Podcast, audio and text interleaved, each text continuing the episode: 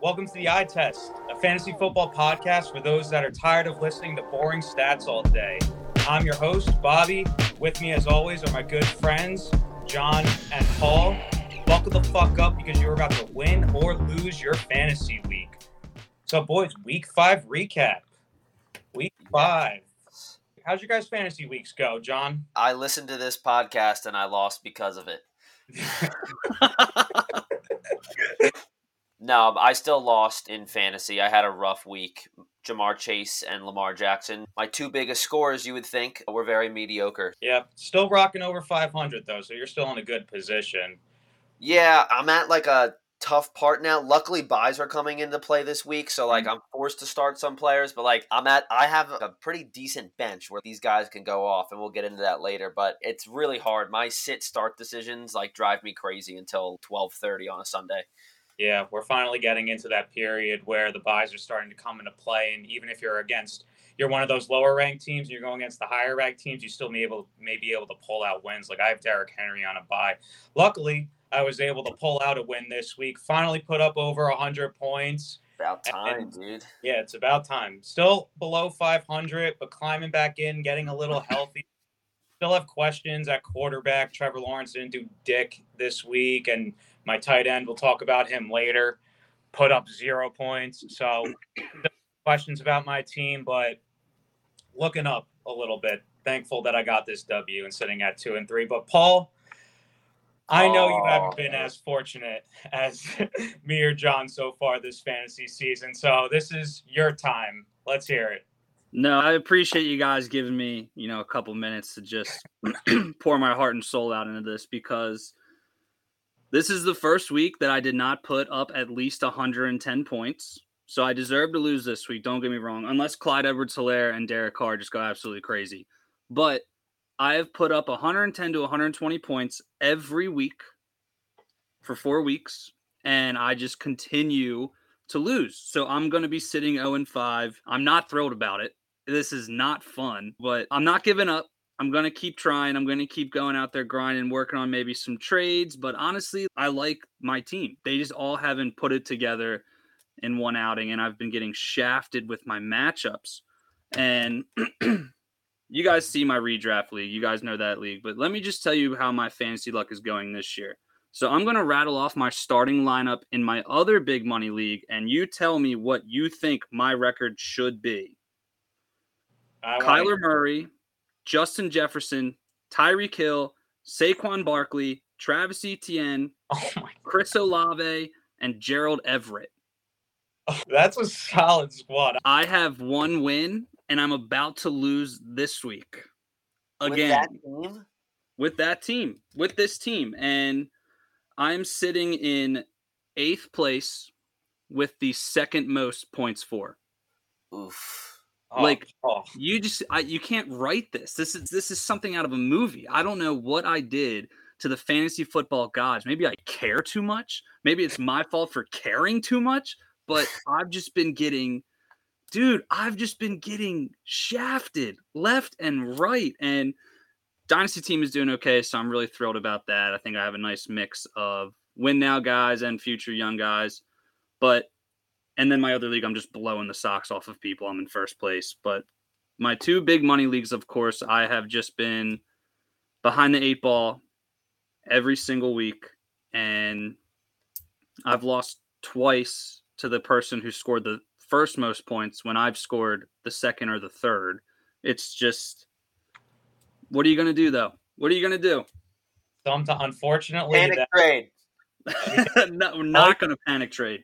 No, Paul has been known to panic trade. Fun fact: he did before a game was even played. The year that Dalvin Cook went off, he traded Dalvin Cook for a rookie David Montgomery and Amari Cooper on the Cowboys. I just one, saw I saw potential one day after the draft. yeah, I, I, just saw some potential there. I don't know what I was thinking. Yeah. Do you we've remember? All, we've all tried no, to be the genius at some point. There's no way you remember what your record was that year, right? No. I think I had at least five wins though. but you didn't playoffs or anything, right? No, I finished that year. that year I, I didn't finish in last, but I did finish at the bottom because I did make some sneaky trades in the middle of the year that kind of boosted me back up. Yeah. But you know, I play fantasy football. I try to hit home runs every single time, and sometimes it's okay to just hit singles and doubles. Well, Paul, we're I'm very glad you got to vent a little bit because I know starting 0 and 5, it's more than an uphill battle to make the playoffs. But what you do have going for you in our main league, at least, is that you do have scored a lot of points. So if you get into those tiebreaker situations, you might be able to sneak into the playoffs at the end of the year. Yeah, and this is just we won't I won't harp on it too much, but how luck deals with fantasy the guy currently in third place in our redraft league has the least amount of points for. He's about like, to be in first, by the way. Yeah, because he's, he's, about to beat me, and he's about to be in first, and he has the least amount of points for. it. Like that. LOL. Because me, me and JT, all the second, third, fifth guys, we all lost. So are you we have, kidding? We have one guy that's four and one in our league. His team is absolute trash. It is trash. That's all why right. he has the least amount of score points. It's a luck, dude. Yep. how much luck? How much like on a percentage scale would you guys say luck comes into play in fantasy? Like between luck and managerial skills. I would say it's close. It's closer than a lot of people would say, but I would go. I think it's more luck. I, I disagree. I think I would go sixty percent managerial practices and forty percent I see. I would go. I think it all depends on the competitiveness of the league and how good the other players in your league are. Because if they're good and they all draft well, then it's gonna come down to luck. Because you know they all know what they're doing, so you just got to pray that the guys you hit in your round, like everybody likes the same guys in each round, and then there becomes reaching, and there comes this, and there comes that, and then that's all just down to luck. Like reaching for a guy you really like in the fourth, even though you know he's a fifth round value, but you might not get him there. Like it's crazy. But if you're in a bad league, you can just stack picks and you're you're bound to get guys that hit. Exactly. For example, like you were talking, you just talked about, you know, your draft position. Sometimes it just doesn't bounce your way. Like for example, I reached for Etienne in the second because running backs were flying off the board in our keeper league. So I panicked a little bit. I was high on him. Obviously, it hasn't worked out. But the pick before that, Elwell took Tyreek Hill, and I was planning on taking Tyreek Hill if he fell to me. You know, if I end up with Tyreek Hill instead of Etienne, my team probably is in a better position at this point in the season. But yeah, a lot of it, a lot of it is luck. But I do think you can make up for that luck if you just know how to manage your team. Jon, I feel like you're going to go head luck on this. Yeah, I was going to say 70 30. what? yeah, because dude, the schedule is randomly made. Like the schedule. So like there are people who like get lucky just because of the schedule because it's like you play sometimes you, you play what three teams twice maybe and yeah. before the playoffs start so like that those three teams, if you play really good teams in the beginning of the year, you better hope that they cool down towards the end of the year because you don't want to be playing those guys when it comes down to deciding who is making the playoffs or not. Yeah. So it sucks, and it's like you know, it's, I think it's a lot of luck. But I do agree with you is that you can if you have a schedule like Paul's where he's playing teams that are like going off, Paul's managerial skills can help him make up that gap. So. Yeah. The gap could always be made up with managerial, but like experience, but luck's just either going to be in your favor sometimes or it's not going to be, unfortunately. And for Paul, you know, it's just not working out this year. But let's move on a little bit. Looks like Paul, you're about to lose this week. Go own five. Jon, you're about to lose second straight loss this week. I'm fortunate that I escaped this week, so I don't really have a white dog shit. So let's start with you, Jon. Who made you eat the white dog shit this week? That made you basically throw in the towel. It was Rhamondre Stevenson. And there were players that I played against that were better than him, but I just wasn't expecting Rhamondre Stevenson to have a, a good game like that. Once Harris, I think he tore his hamstring. Tore Once he tore his, yeah. Once he tore his hamstring, and I knew Rhamondre had the whole half. Oh, and that... that they were up the whole game. I'm like, oh, this is gonna go really bad. And so Rhamondre just went off. He scored 19 points in a PPR format. And luckily, he didn't score any touchdowns though, so that escaped from. I mean, either way, I was going to lose.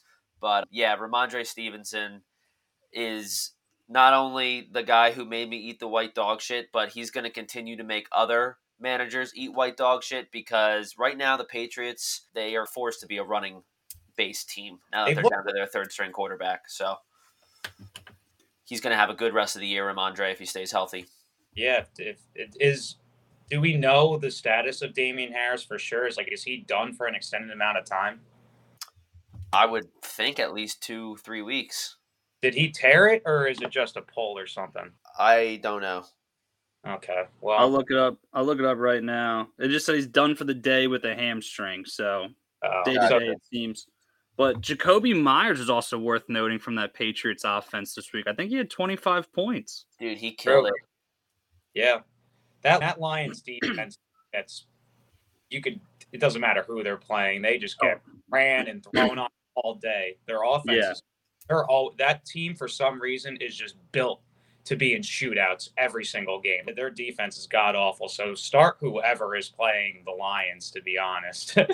but Paul, the 0 5 King, who made you eat the white dog shit this week? So I've, I've been eating a lot of white dog shit these past couple weeks. So I've actually grown accustomed to the flavor. It's really good with some light Italian dressing on it. Put it in a salad. But Breece Hall, your boy Bobby, And my Jets three and two, baby. Yeah, they look good. Breece Hall looked good. He had almost 200 yards of total offense. I do understand that 70 of them did come on a big play where he, he didn't even get a touchdown though on that play. I He- yeah, he ran. I think it was a wheel close. route that he caught on the sideline and got caught at like the one, and then I think Michael Carter vultured a touchdown from him there.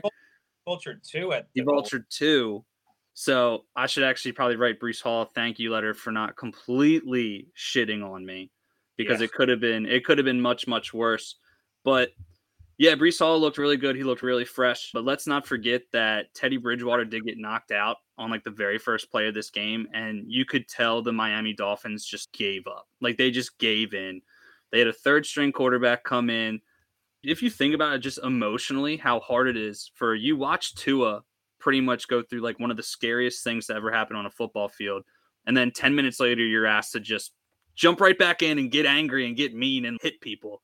And so I don't think we understand how intense that situation could be. So then when Teddy Bridgewater gets knocked out with a concussion again, it looked like it just blew all the wind out of out of the Dolphins' sails, which let the no uh, disrespect to the Jets. So they played a hell of a football game. I think you're But- disrespecting a little Yeah, bit. I would never. I would never. Yeah. But- yeah, the Dolphins just gave up, and the Jets scored 40 points against them. I'm hanging on by a thread here, guys. Okay, give me something to believe If it, was, in. If it was against the Ravens, Paul would be like, dude, the Ravens just outplayed them. Yeah. But the Jets, the, they just gave in. Yeah. But, Practically handed them the win. but I would you brought up never. But I'm happy you brought up Breece Hall, Paul, because that kind of leads us into our next thing. It's Overreaction Monday. So we're going to start off with Breece Hall. Breece Hall is an RB1 rest of season.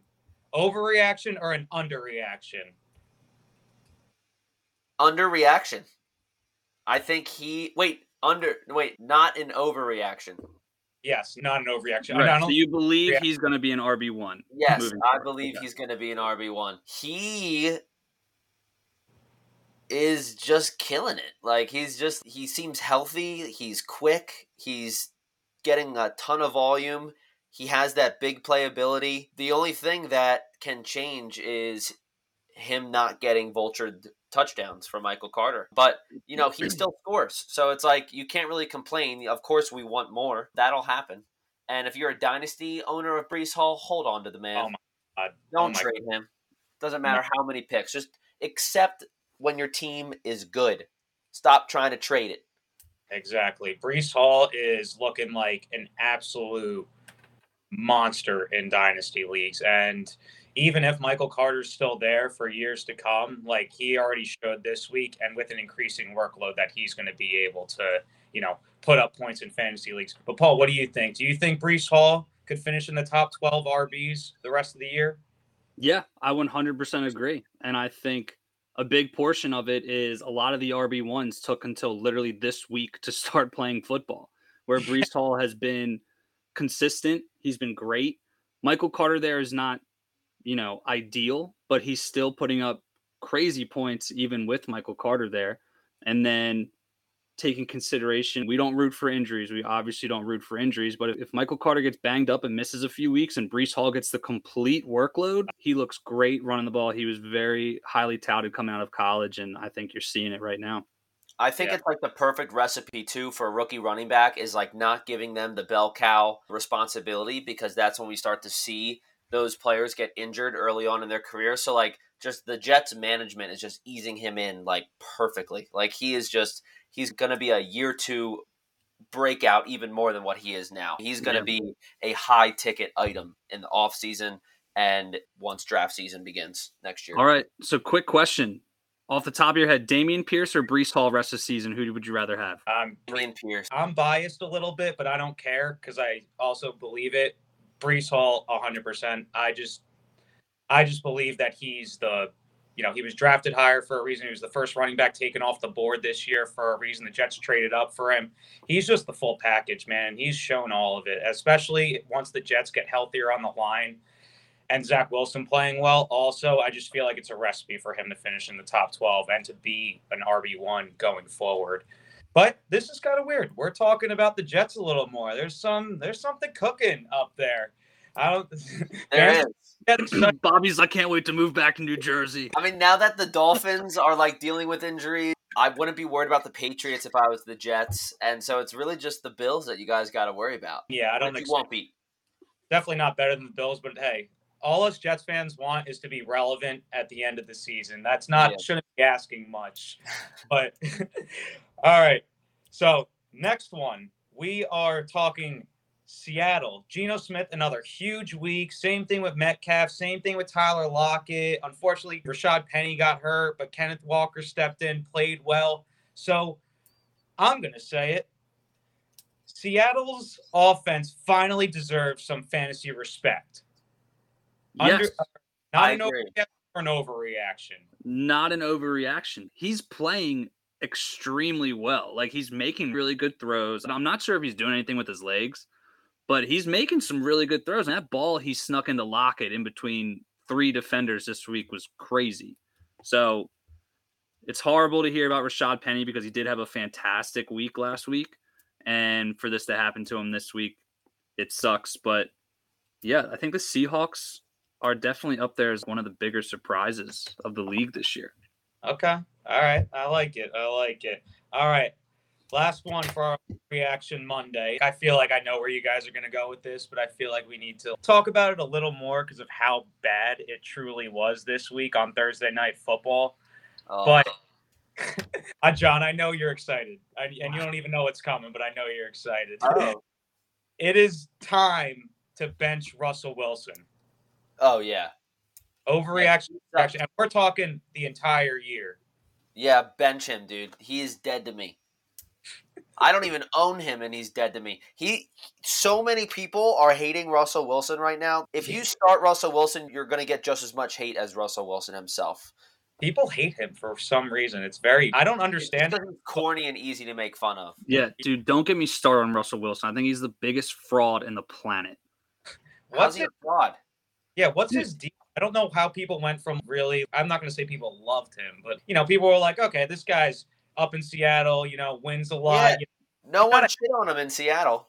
He was no, not so, a player at all, and now people just absolutely hate him. Dude, here's the thing. Listen to Richard Sherman talk about Russell Wilson. Richard Sherman hates him. He's and great. then a lot of teammates don't like him. And I think he gives this he for the cameras, he's like, I'm Mr. Teammate, I'm Mr. This guy, I'm Mr. Whatever. But then he's just like a pussy behind the scenes. And he thinks he's so much better than everybody. So I was listening to something the other day, and they were talking about Russell Wilson and his wife. What's her face? She's famous. She's like a singer. Ciara. Ariana um, Grande. Ciara, yeah, Ariana Grande. but they were like at the ESPYS, and everybody's taking pictures, and they're like trying to hide their face and like no paparazzi, please. He brings his security everywhere. I don't know who he thinks he is. He's not the president. He's not, you know, some He's not legend. He's Mr. Unlimited. Yeah, and then his commercials just piss me off. He's so awkward, and he tries to be dangerous, dangerous, and he's just a fraud. Yeah, you're not dangerous at all, dude. You're dangerous to your own offense, bro. all Russ, all who sent that in our group chat the other day? All Russ is cooking his like hot pockets or something. that was me. Yeah. yeah, Russell Wilson's just overcooking ham and cheese hot pockets. Let's stop talking about him. I'm tired of him already, and he's already letting down everyone that drafted this year. But let's move on to what's in the flex. What's in the flex? What's in the flex? What's in the flex? So, players that have ascended into your starting lineups, not your personal starting lineups, but just guys that you were on your bench that you're like, okay, I'll start him now this week. I think he's earned that respect. Paul, who is your what's in the flex this week? So life is all about pivoting, correct? I agree. I Yeah, agree. And- something you're not too good at. No, something I'm not, but I'm after completely shitting on Gabe Davis, I'm going to say he he does deserve a flex spot. Well, In my opinion. You Paul, you're- traitor. Blake, I am a traitor, but here's why. So I'm personally 0 and 5, so I need to hit home runs every week. I need to hit home runs to try and win games. So that's why I'm going for him. He did get a full week of practice in, and watching him play this week, he did he like before he was limping and he just wasn't running as fast and as crisp, where he does look like he's fully healthy from what I saw anyway. But the big thing to me here is this Buffalo Bills offense is like upper echelon tier disgusting. Like and ridiculous. it's insane what they're doing. And the fact that, you know, they do have injuries in the wide receiver room with Isaiah McKenzie and Jameson Crowder. Like everybody's hobbled, even Gabe Davis, but everybody's hobbled. So there's absolutely no reason Gabe Davis could put up 40 points whenever. Like it doesn't matter the matchup, it doesn't matter who they're playing. These this Bills team is just that good. So I unfortunately because of my record, I need to throw darts. I need to try and hit home runs. You're going to start him next week because this is what always happens. Yeah. After someone blows up. He's They stuck in the cycle. Dude, I know, and trust me, I hear you. And let's just see who he's playing. I mean, he gets the Chiefs. That could be a shootout. especially with this Bills offense, besides for Stefon Diggs, is extremely unpredictable because I did the same situation with Devin Singletary. Had him on my bench a couple weeks ago, put up 24 points, obviously. Started him, only puts up like 10. So this Bills offense is very unpredictable. If you don't have Stefon Diggs, know you're going for boom or bust when you Mhm. start a Bills position player outside of Diggs. But Jon, who's your what's in the flex? Raheem Mostert. He always does it. Like he always like sneaks up behind the. He's always like the backup running back at first, and then he just like sneaks up and takes tons of volume away. Like when he was on the Niners, he forced himself into like a one A one B type of situation, and then he goes to Miami, gets a one million dollar contract compared to Chase Edmonds six. And Mostert wasn't like an early season move or anything like Chase was, but he has just clearly beat him out of his job. Chase Edmonds is, I think he saw double, double digit carries the first game of the year and hasn't seen anything over 10 yet. Mostert's scoring, Mostert's getting involved in the passing game and getting like 12 to 16 rushing attempts a week. So he deserves a flex spot. The hardest part with my roster is I do not know who to start at flex. So I'm going to need your guys' advice on Wednesday's episode because I am stuck between Mostert, Lockett, and Diontae Johnson. it's a good problem to have. It's like the worst when you have so many like solid players and who to start, you know? Yeah, But- and then of, of course when somebody does well, you're always like, I knew I should have done that, even oh, though Oh, yeah, you, right. but you can't do that to yourself. Mostert is the guy though. Like it's always been he's always been pretty good fantasy wise when he's been on the field, but these past couple years he's just been like he steps on the field, bangs, ACL's gone, he's done for the I, year. I know he's very injury prone. He didn't. I, I didn't realize this, but he didn't play a single game last year. Yeah, he was Yeah. gone even started. It was crazy, but he's solid. If he stays on the field, you know, he could definitely, he'll definitely be like, forget even flex. If he keeps playing like this, he'll be RB two, no He could questions. be an RB two. Yeah, I agree. I agree. But now my what's in the flex? So we're going to give a little caveat to this one. You know, he's kind of a guy that's been flying under the radar this year, but we were talking about that explosive Lions offense earlier a little bit. And this guy, Josh Reynolds, I picked him up as like a dart throw because my wide receivers aren't healthy at all. And he has been, even though D'Andre Swift has been out, St. Brown was limited yesterday, but he was out the week before that, and DJ Chark's been out, who they played big money to. He has been consistently, even when those guys have been in the lineup, have been getting the targets. You know, these past three weeks, he's had eight to 10 targets all these three weeks. So, a little asterisk with this, you know, when they get fully healthy, maybe he won't be flex worthy as much, but he's definitely has earned a flex spot for the time being, at least until the Lions defense has been healthy. This week, 15 points in standard PPR. The week before that, 21 points in standard PPR. So if he's still on your waiver wire, go pick him up and at least see what happens with D'Andre Swift and all these guys coming back from injury because none of these guys really have proven they could stay healthy so far this year. Yeah, I love that one. Jon, what do you think? Do you like Josh Reynolds? You don't seem like you're too. Uh... I just haven't been following him that much. Dude, I, I always back up Jon's picks and then I give him something and he's like, So, Yeah. Jon's like, I only support it if it's my player. oh, man. Jon, I'm going to need a little more from you. I know. I just I don't trust people like Josh Reynolds. Like I just Hey, look at the numbers, man. We're not a stats podcast, but he's been passing the eye tests so far this year and he's been putting up the numbers. But yeah. Let's move on to everyone's favorite segment of the week, and it is fillet or flank. We are talking fillets first, and Jon, the quarterback guru himself, always talking about quarterbacks. Who is your quarterback fillet of the week? My fillet. Remember these fillets. There, there's fillets, which is just like that, that perfect medium rare steak. My fillet should be Josh Allen, but it's not because Josh Allen would be the fillet of the week. It's So, easy. Yeah, way too easy. We got to think about the people who, you know, well, this guy's been doing pretty good all year, but he just hasn't really stood out, and a lot of people aren't buying into the hype. Well, that ends today.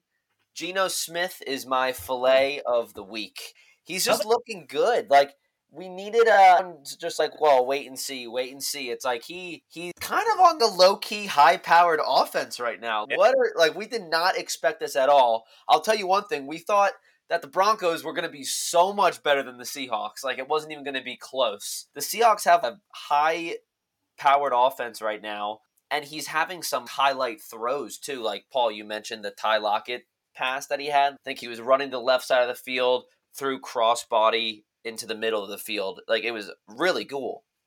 Not many quarterbacks can make that throw. And he threw for three touchdowns yesterday, no interceptions, and he keeps continuing to hit Tyler Lockett for multiple targets a game. And I'm a Tyler Lockett owner, so I have to love Geno Smith. He's my player of the week. You have to. I like it. I like it. And like we said earlier, that Seahawks offense is no joke anymore. I think all of us are in on their offense. Yeah. And Geno's definitely like a systems quarterback, I believe. But if you fit into the system, who the fuck cares? Like It's- now you're just a good quarterback. And that's the best thing about fantasy. It doesn't matter if they make the playoff like that. All that matters is the points that they're putting up and if they're productive statistically, honestly. But let's move on to running backs. And Paul, you mentioned this earlier. RB1s are finally, or the traditional RB1s that you think about, are finally starting to hit their stride a little bit this season. And this was the first week that Alvin Kamara finally stepped up. And I traded for him. I traded Deebo Samuel for him. So it was a big price to pay for a guy that wasn't really producing up to his standard. But finally came through against the Seahawks this week. Didn't even score a touchdown and put up. What did he put up? 23 points in standard PPR leagues, no touchdowns, six receptions, 91 yards, 23 carries, 103 yards on the ground. Like, people were just so down on him, and people tend to re- overreact because everyone expects, you know, when you draft someone in like the first or second round, that they're going to be putting up 20 points every single game. It's not, it just doesn't happen, honestly. You know, it's not realistic. And finally, Kamara had that breakthrough game, and I expect him to continue, you know, hitting his stride as the year comes. Doesn't mean he's going to be, you know, that the Drew Brees kamara that we all grew up knowing and loving, but it was good to see him finally break through. So he is my fillet of the week. It was a good week for running backs, dude. running backs had they they won the week for sure. I think last week it might have been the quarterbacks and the wide receivers, but the the running backs took it away this week for sure. Yeah, Derrick Henry, another big week too, another guy that they were writing off after a bad couple games. But moving on to the wide receivers, Paul, who is your wide receiver fillet of the week? Yeah, so to go off of what Jon mentioned about Geno Smith, I was like, you know what, let's keep this rolling. Let's go Tyler Lockett. Of course, I could mention the Justin Jeffersons of the world, but we all know that they're studs. We all know how great they are. But Tyler Lockett had himself a game. And let's be honest, this Saints defense is not terrible. It's really not that bad. Marshon Lattimore is a stud cornerback. I know that he saw a lot of DK Metcalf that day, but DK I think had himself a pretty good day too. Dude, that's what's great about Geno is he's passing to both of his wide receivers. Marshon Lattimore on DK Metcalf left Tyler Lockett a lot of room to work, and he proved to be a great second read for Geno Smith. He made that highlight catch between three defenders where Geno Smith just threw a perfect ball, it all lined up, and then he had another deep touchdown reception that just blew him up. I think he got what almost 30 points for you, Jon. Yeah, 29 points, baby. Yeah. yeah, we talked about him on the last episode because remember we were talking about Diontae Johnson or Tyler Lockett. Who would you start yep. or sit? I and went with Tyler looks, Lockett. Looks like you made the right call. See, I'm going with yep. Tyler Lockett as my flay of the week. Um, but like we mentioned before, I think we started recording Tyler Lockett is hit or miss. I'm not saying that he's going to give you 20 plus points a week because he has been known, even with Russell there, and when Russell was actually good, he did throw up some duds, but he's still a very talented player, still a very gifted player, and he played exceptionally well this week. Yeah. No, the Seahawks again. This might this is turning into a Seahawks podcast right now. I do like the emergence of Geno Smith for sure. And Tyler Lockett showing consistency is somewhat of emergence too, because he's like really growing into that role where it's like, hey, we're gonna need you every single play. Yeah, Tyler Lockett may be, you know, I think it's still too early to say, but given what's happened over the past couple weeks, he may end up becoming more reliable under Geno Smith than he was under Russell Wilson. But yeah.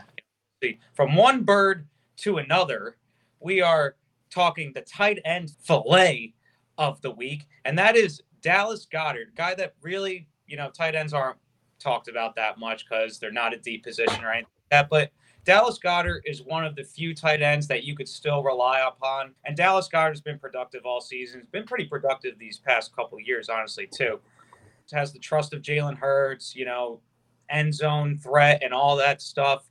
So he put up, he didn't even score a touchdown this week, and he still put up 17 points in standard PPR leagues. I believe it was eight receptions for 95 yards. You know, that's very impressive for a tight end, especially when he didn't even get in the end zone. So, Dallas Goedert, the fillet of the week from the tight end position.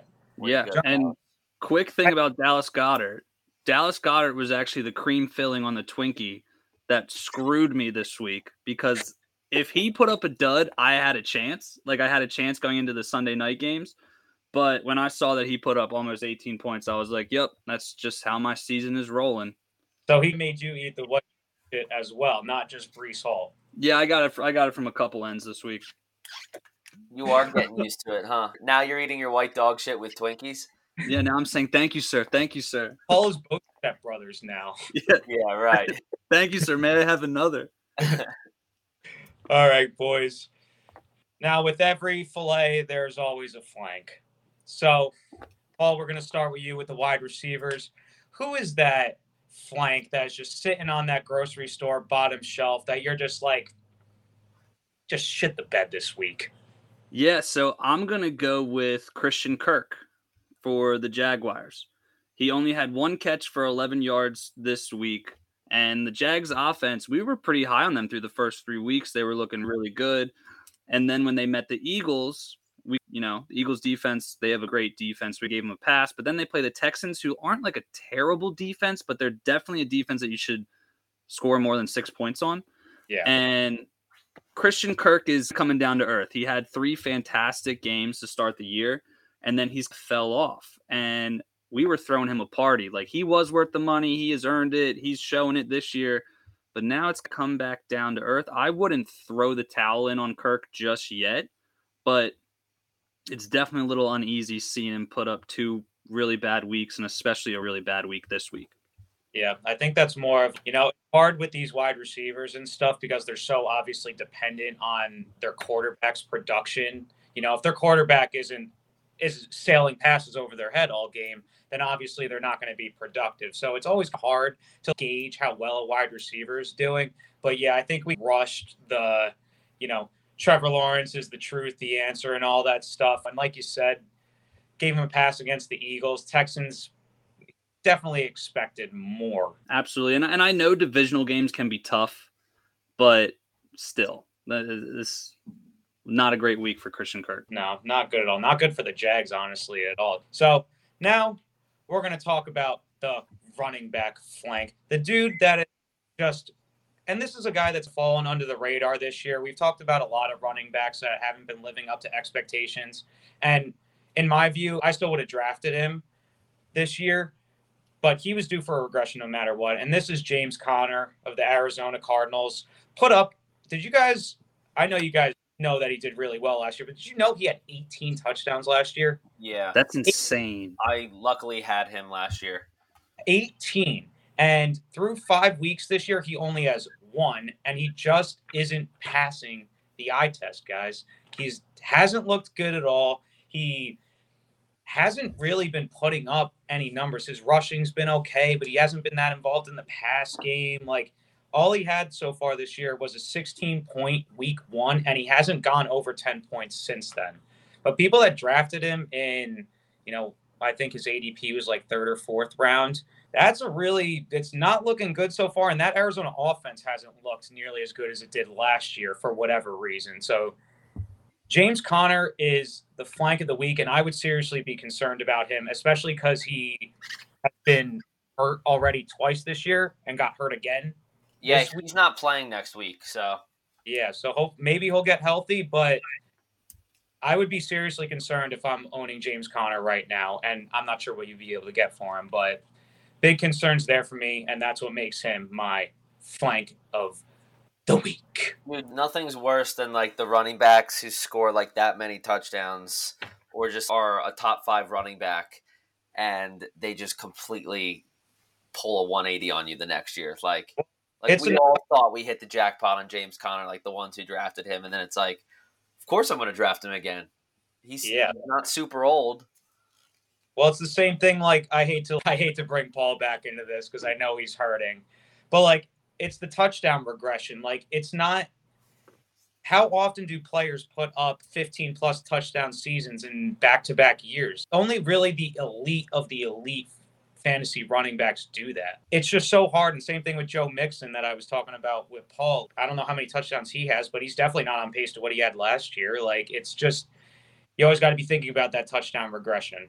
He's oh, got, got one touch. He's got one touchdown, and it happened last week, and then he got stuffed at the goal line again this week. Yeah, you know, it's just one of those things where fantasy, you're like, like you said, Jon. Oh yeah, I'll definitely draft him. He'll do the same thing that he did last year, but it never really works out that wishful thinking. Yeah, exactly. But moving on to the quarterbacks now, Jon, who is your quarterback flank of the week?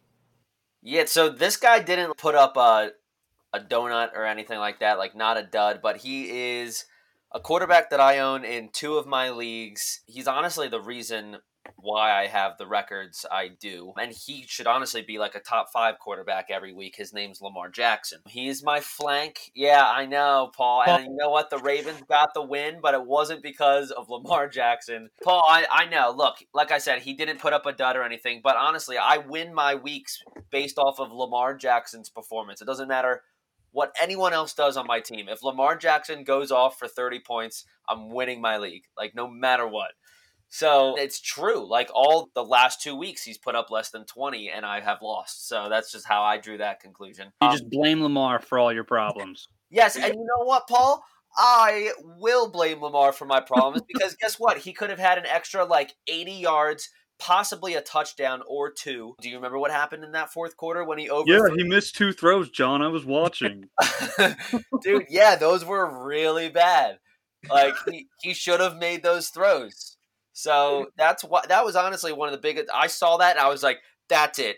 That's my flank of the week. And then he had a couple 20 yard rushes, and I was like, okay, maybe not. But then I lost fantasy, and then he didn't break 20 points. So, uh, flank. Thank God for Justin Tucker. Paul, we're moving on to tight ends now. So, what I'm about to say, you can't say anything after this. but, but Lamar Jackson just, I don't think he's it, man. I don't know if he'll, I don't think. I'm Wow, not saying I was not expecting that. this is not a fantasy take. This is a pure football take. I don't think Lamar Jackson's ever winning a Super Bowl. I don't know if he'll ever even get to one. Oh boy. I'm resigning from this podcast. I can't work with you guys. Paul, how do you respond to that? Yeah, I hate having a unanimous MVP as my quarterback. Like that sucks. That's I hate it. You're right. We should just shop him. Just ship him away. It doesn't really seem like he wants to be there either. So Bobby could be right. He may never lead the Ravens to a Super Bowl. he You guys could just killing me today. though. Yep. All right. All right. Enough of piling on Paul. I feel bad now. We're moving on to the tight end flank of the week. And this guy was moving up in the tight end ranks first few weeks of the season with my Jets. And two week two episodes in a row, the tight end flank is laid a goose egg. And it's not that surprising from the tight end Yeah, position that's always going to happen. how it is. But this week, instead of Dalton Schultz, it's Tyler Conklin. Complete goose egg, only one target. I'm pretty sure CJ Uzomah had a catch over him. Oh no, he's back. And now I think the concern is that was Tyler Conklin just a byproduct of Joe Flacco?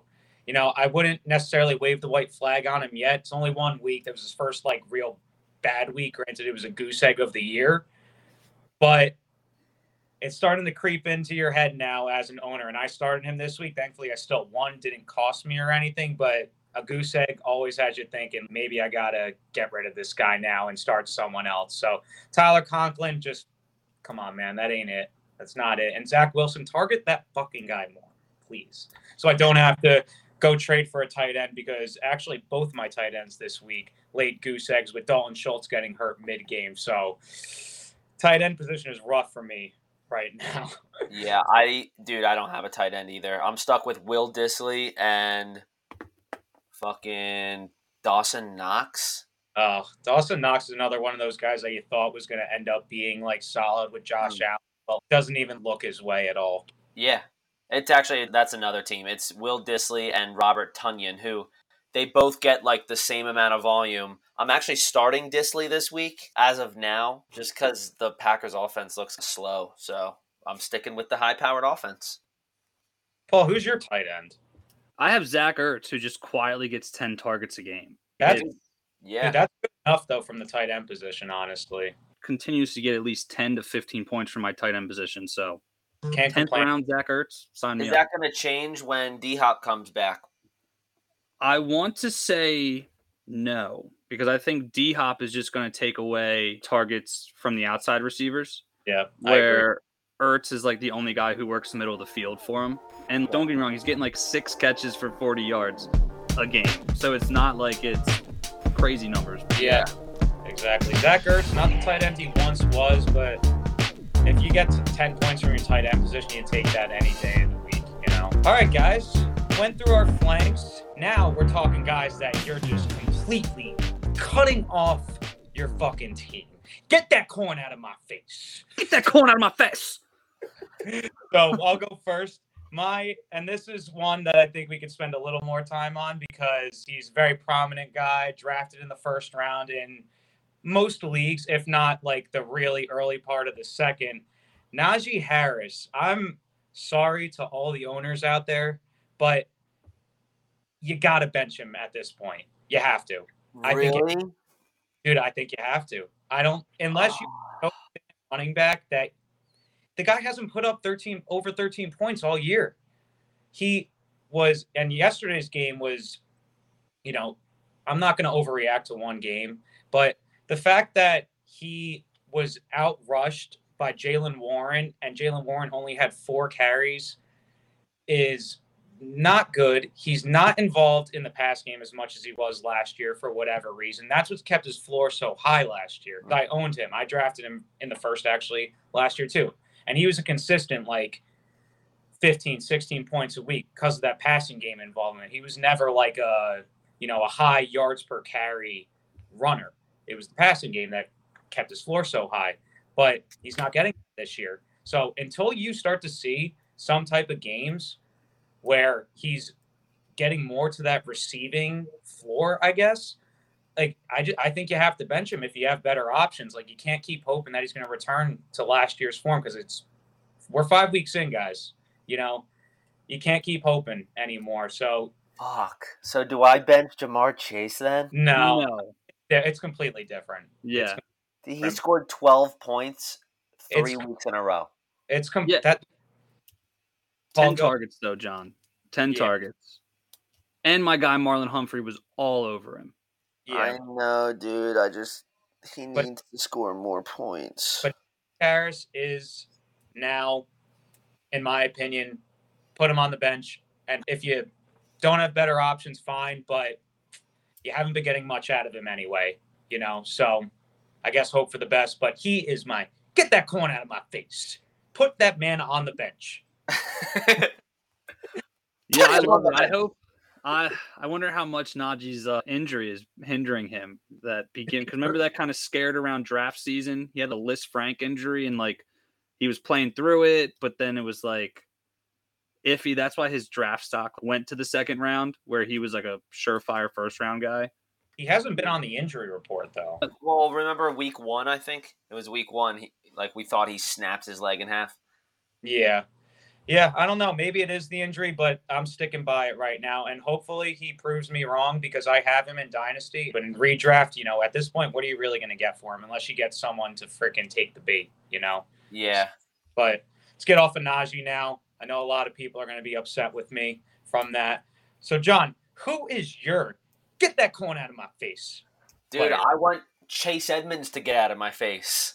I've already spoke about him, so I don't need to, harp on this much longer. But he is just from everyone thought that he was like the sleeper pick in the RB dead zone this year. You felt like a genius drafting him. Mm. I was high on Chase Edmonds like three weeks ago. I was like, it's happening. Don't worry. Like, he's going to get volume. He doesn't get volume. My work league does half point per carry. So every rushing attempt, even with that extra little boost, Chase Edmonds gets me half a point a game from his rushing attempts. so it's like, dude, you serve no purpose on my team, let alone my starting roster. You're off my team, dude. So bye bye, Chase Edmonds. Hi, hi, Raheem Mostert. I agree with that, Jon, with Chase Edmonds. I wouldn't drop him just yet, though, just because of Mostert's injury history. But That's... it's not even like the, Chase can handle a RB two workload. Like he's getting RB three workload. He's getting I think, rushing attempts. Paul, I know you got someone good. Come on, who is it? So my get that corn out of my face is not just one player. It's actually everyone on the Los Angeles Rams, not named Cooper Kupp with an honorable mention for Tyler Higbee because the tight end position is weak. Higbee's been okay. Yeah. But if unless you're Cooper Kupp, like I'm not starting any Rams offensive player at any skill position. Cam Akers and Darrell Henderson, I don't know what the hell's going on in that backfield. I think they're the worst rushing team in the league. They just look horrible. Allen Robinson has been arguably the biggest disappointment in fantasy football this year. A guy who we've preached for years has the talent, has all this, has whatever, and he just comes and drops another stinker in LA, and I understand that Stafford has not. Stafford's definitely the best quarterback he's ever played with, but Stafford looks like shit this year. Stafford Dude, looks, does. He's so awful. He's constantly running for his life.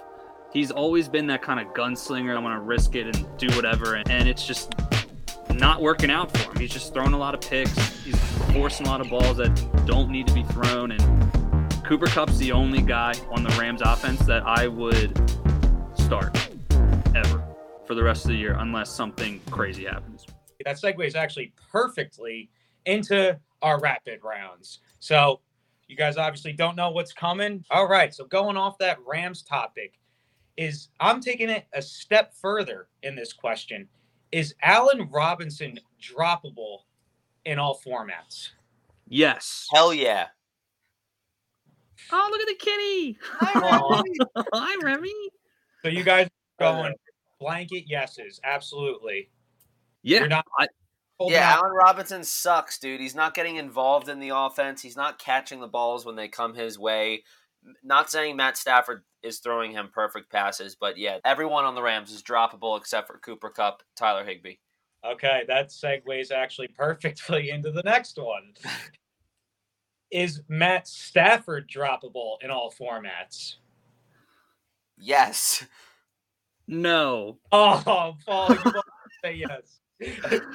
I'm gonna go no just because of Sean McVay is still a genius. There's still plenty of time for them to figure this out. This is exactly what they did last year, to be very honest with you. Through the first half of the season, we were like, is Stafford the answer? Is Stafford the answer? You know, he wasn't playing extremely well just because quarterbacks this year have been weird. If you don't have a top five guy, then we're seeing a lot more busts from quarterbacks than we've ever seen. We've always seen quarterbacks have like a 15 point floor. So I think Stafford, if you have the room for your bench and there's not a guy on the waiver wire that you're like incredibly in love with to drop him for, I think he's I think he's worth holding on to for a bit. So Stafford's keepable still, worthy of a bench spot, but Allen Robinson isn't. No, I think Allen Robinson is trash. I think he's been trash for years, and we've just all been so afraid to admit that for some reason. Yeah. and he watch him play football. I, if you haven't watched an LA Rams game yet this year, I encourage you to watch one and then come talk to me about Allen Robinson. He does not look good. Okay, so drop Allen Robinson and hold on Matt Stafford from Paul, and Jon's just complete. Yeah, there's no point to have a quarterback that gets you 12 points a week on your roster. I drafted him in the tenth round and thought I was getting a steal. I was like, wow. I Right. dra- drafted him in two of my leagues, and I was like, damn, Stafford in the tenth. Not that I thought it was like, oh my god, I'm like fleecing the whole league, but I'm like, this is a good, this is a good deal. Like it's a value pick, you know. But been he's been worse than so many other quarterbacks. Wentz, like just Geno Smith. all right, Geno guys. Smith, yeah. All right, next. Since Travis Etienne had a mild breakout game this week, and he's been he outperformed J Rob this week as well. Maybe there's a changing of the guard going on. I want to see what you guys think. Travis Etienne or J Rob rest of season? Ooh, oh, no quick answer. I like it. These are good. I'm to go with J Rob. But, uh, dude, I could easily see myself being wrong here. Like, I'm only going with J Rob just because I've seen more consistency out of him. But, dude, Doug Pederson is known for working multiple running backs into the offensive scheme. So keep an eye on this one because our opinions may change weekly on this. But if I had both J Rob and Etienne on my team, I would start J Rob over Etienne whenever their next game is. I'll play devil's advocate here and go Etienne. And the main reason for me thinking that is it looks like the Jags offense is coming back down to earth. They're going to be in a lot more negative game scripts. Etienne is clearly the better pass catcher of the two. So he might just see the field more. But if the Jags get hot again like they were in the first three weeks, and J Rob's your J Rob's your ground and pound guy. But I'm gonna go Etienne. Yeah, definitely something to monitor now because it's been something we've been staying on. Maybe as the season gets longer, like you said, Paul, Etienne starts to take over a little bit. You know, they drafted him in the first round, even though Doug Pederson didn't draft him. This guy was still drafted in the first round for a reason. So we'll see what happens with that, and we'll stay. We'll keep monitoring it. All right, next one. Couple, one injured receiver and a suspended wide receiver currently. Hopefully, Keenan Allen comes back soon. I hope because I drafted him pretty high, and DeAndre Hopkins should be back soon as well. Are you taking Keenan Allen rest of season or DeAndre Hopkins rest of the season? D D Hop. just dude, Keenan Allen hasn't. I mean, neither has D Hop. Uh, I guess. I just I'm assuming D Hop is healthy right now, so I can at least get one good game out of D Hop. And Keenan hasn't even done that. He's gotten what eight points in PPR league. Hey, he, he scored ten points in one half, and then he got injured. yeah, exactly. So I'm gonna take D Hop here just because of I, he's healthier than Keenan. Okay, I like it. Good justification. Paul, you on that same reasoning, pretty much? Yeah, I'm gonna go D Hop, but it wouldn't surprise me. I wouldn't be shocked if Keenan outperforms D Hop for the rest of the year, for the simple reason just because the Cardinals look like a disaster, and the Chargers like aren't that great either. But just as far as an arm talent's concerned, I prefer Justin Herbert over Kyler Murray. Keenan Allen's kind of that like security blanket wide receiver. He's not really doesn't give you that touchdown upside, I guess, as much as D Hop would. Isn't really that deep threat but he could easily rack up like 20 points of you know catches and yards in PPR leagues. He racks them up. Like I said, he put up 10 points in the one half of football that he played. So either way, I think both of these guys will be pretty good as they work their way back. But I think I would lean more towards Keenan Allen, but that's probably just me because I have him, and I'm really hoping he comes back soon because I need him. I'm tired of starting Terry McLaurin as my wide receiver too. But guys, we had a very big video this week, and I couldn't let the let this episode go without bringing up the man of the hour, the man of the fantasy season. Some would argue, Nick motherfucking Chubb.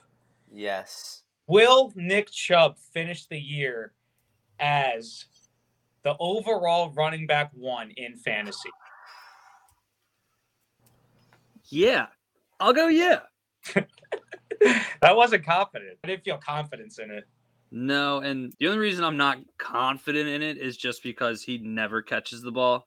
So if Ekeler continues this tear that he's been on in the last two weeks, like I wouldn't be surprised if Ekeler is crowned King RB. And then also not to mention that Saquon Barkley is just the most consistent running back in a, as far as catching passes and running the ball. But yeah, Nick Chubb just constantly gets overlooked, constantly gets devalued and here he is. Yeah, I'm gonna say no.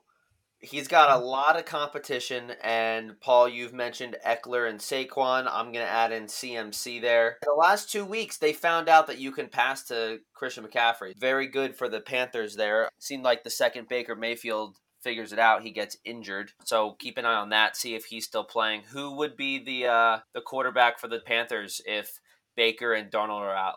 Is Sam Corral. Yeah, that's who I thought. I, I, think he got hurt in the preseason and he's out for the year too.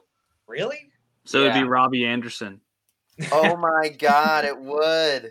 That would so crazy. I mean, it's obviously not going to happen, but how funny yeah, they'll start. They'll be in the market for sure. Don't be surprised. The Panthers already made a move by firing Matt Rhule today. Don't be surprised if they look to pick up a cheap quarterback on the fly.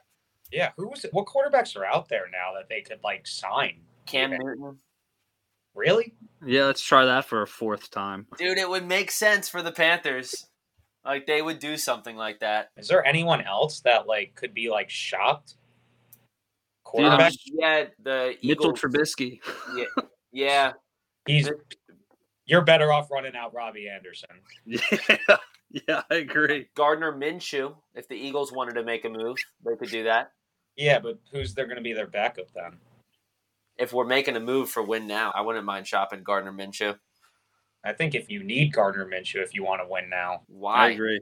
Because what if Jalen Hurts gets hurt? What are you going to do? Go freaking trot out like Miles Sanders as your quarterback? No, then we're just not going to win now. We're only winning now if Jalen Hurts stays healthy.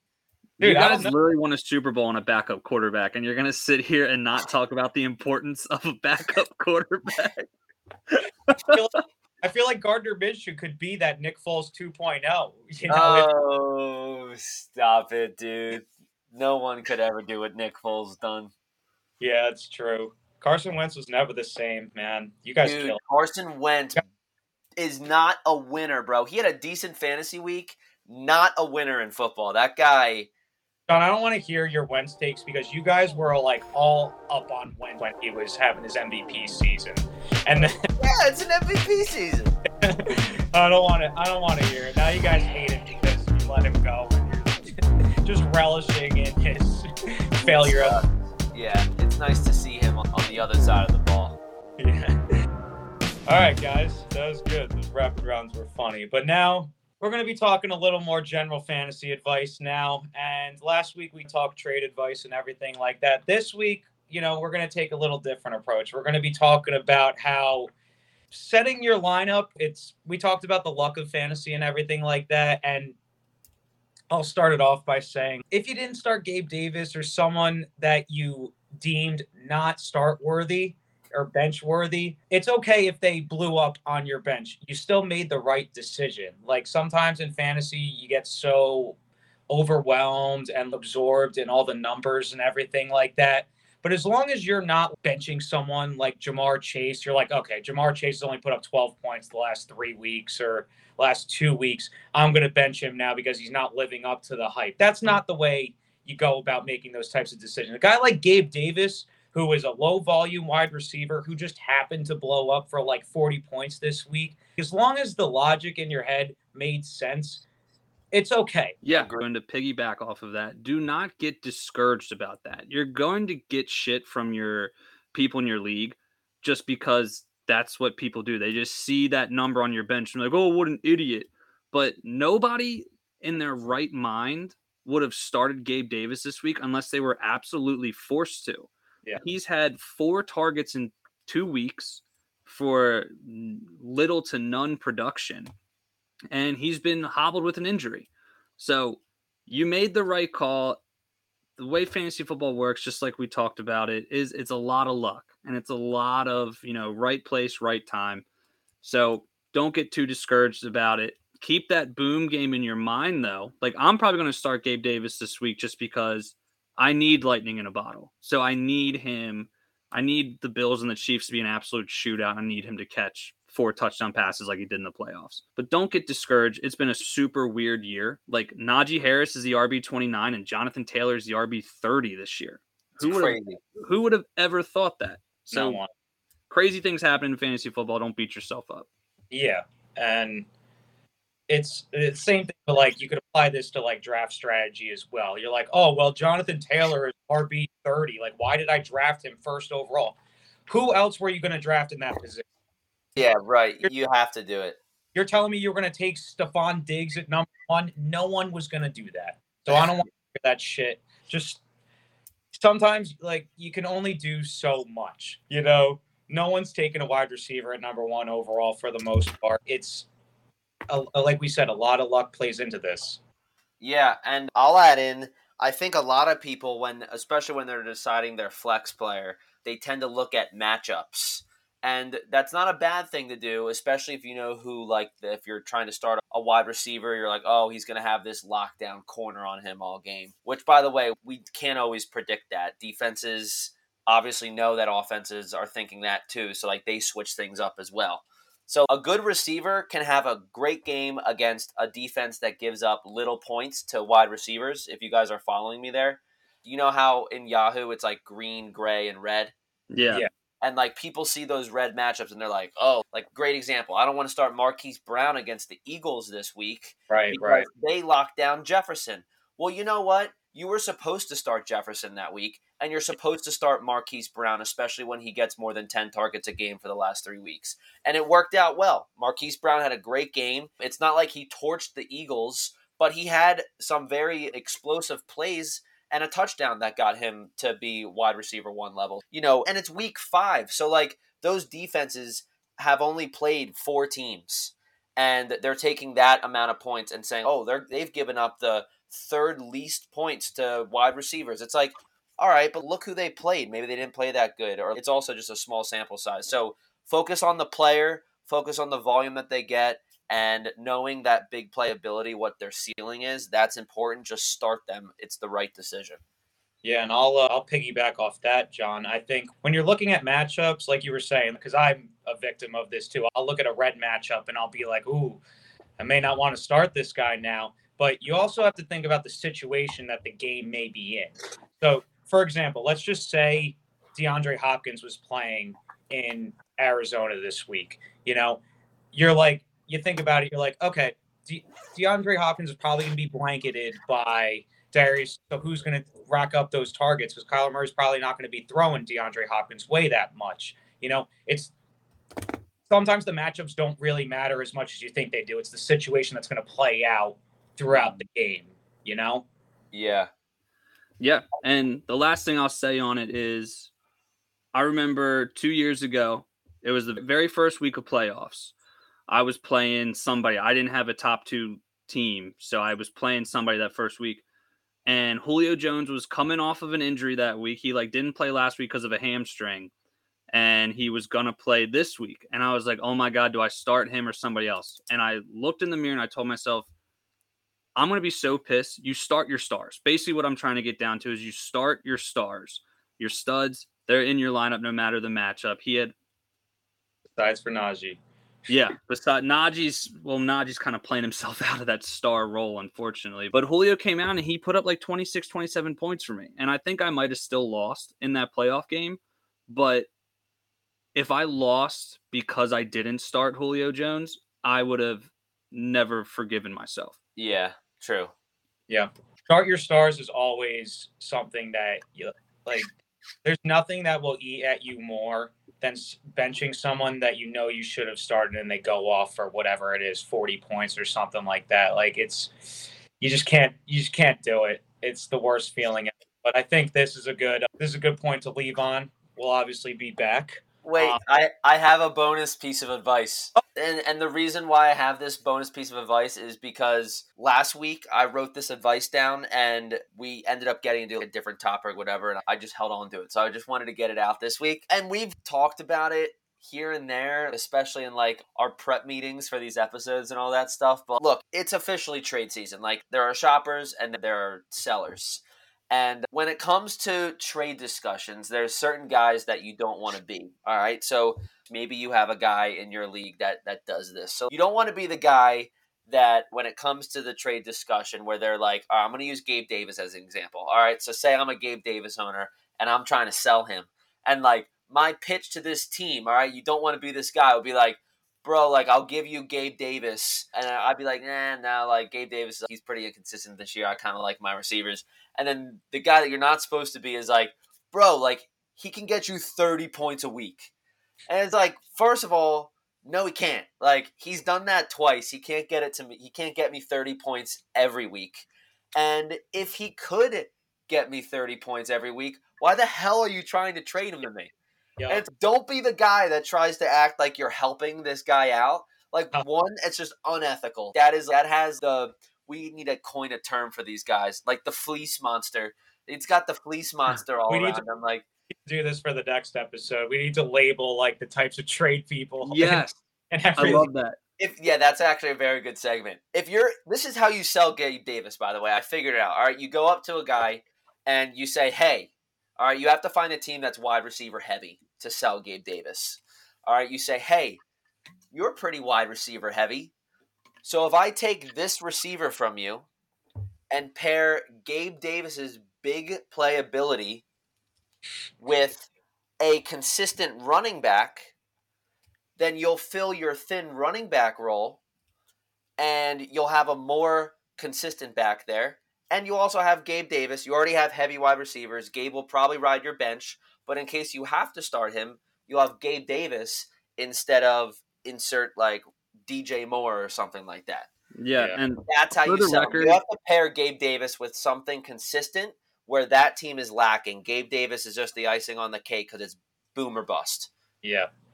And so for the record, that guy that tries to sell and provide favors, like, dude, like he's gonna emerge once fucking Deshaun Watson comes back. Dude, stop. And for the record, for everybody listening, I'm the Gabe Davis owner, but that is not how I go about trades. So we are not talking about when Jon's bringing this up, he's yeah. not talking about me. Paul would never go into a trade like that. Paul's a fair trader. But I will say, John, I disagree with your point because some people when you're trying to make trades, some people are hesitant to trade because they're scared that they'll, they're going to lose the trade or something. Sometimes you have to make people understand that, hey, yes, I'm trying to benefit my team, but in the same light, it's a yes, I want to benefit my team, but I could benefit your team as well. There's a way to go about it without being like, I'm doing you the whole service and I'm not Yeah. trying to benefit myself. Got to be transparent about what you're trying to do. Yeah. My favorite line is, "Dude, you're honestly an idiot if you don't take this trade." And it's like, oh yeah. Once they start insulting you, like, dude, you're being a pussy about this. It's like, all right, I'm just like not trading with you then because Yeah. like I will not be bullied like, into influencing trading my stars. Once Yeah. someone like, oh, I, oh, I don't know how to help you. Then it's be like, dude, you're the one that texted me about trading. I, Yeah, right. but I think this is a very good point to leave off on. We'll be back on Wednesday. Thank you for listening. Please don't forget to like, subscribe, and follow us on all platforms. We'll see you on Wednesday for our look ahead to week six. everyone follow our TikTok. Um And Instagram now. yes.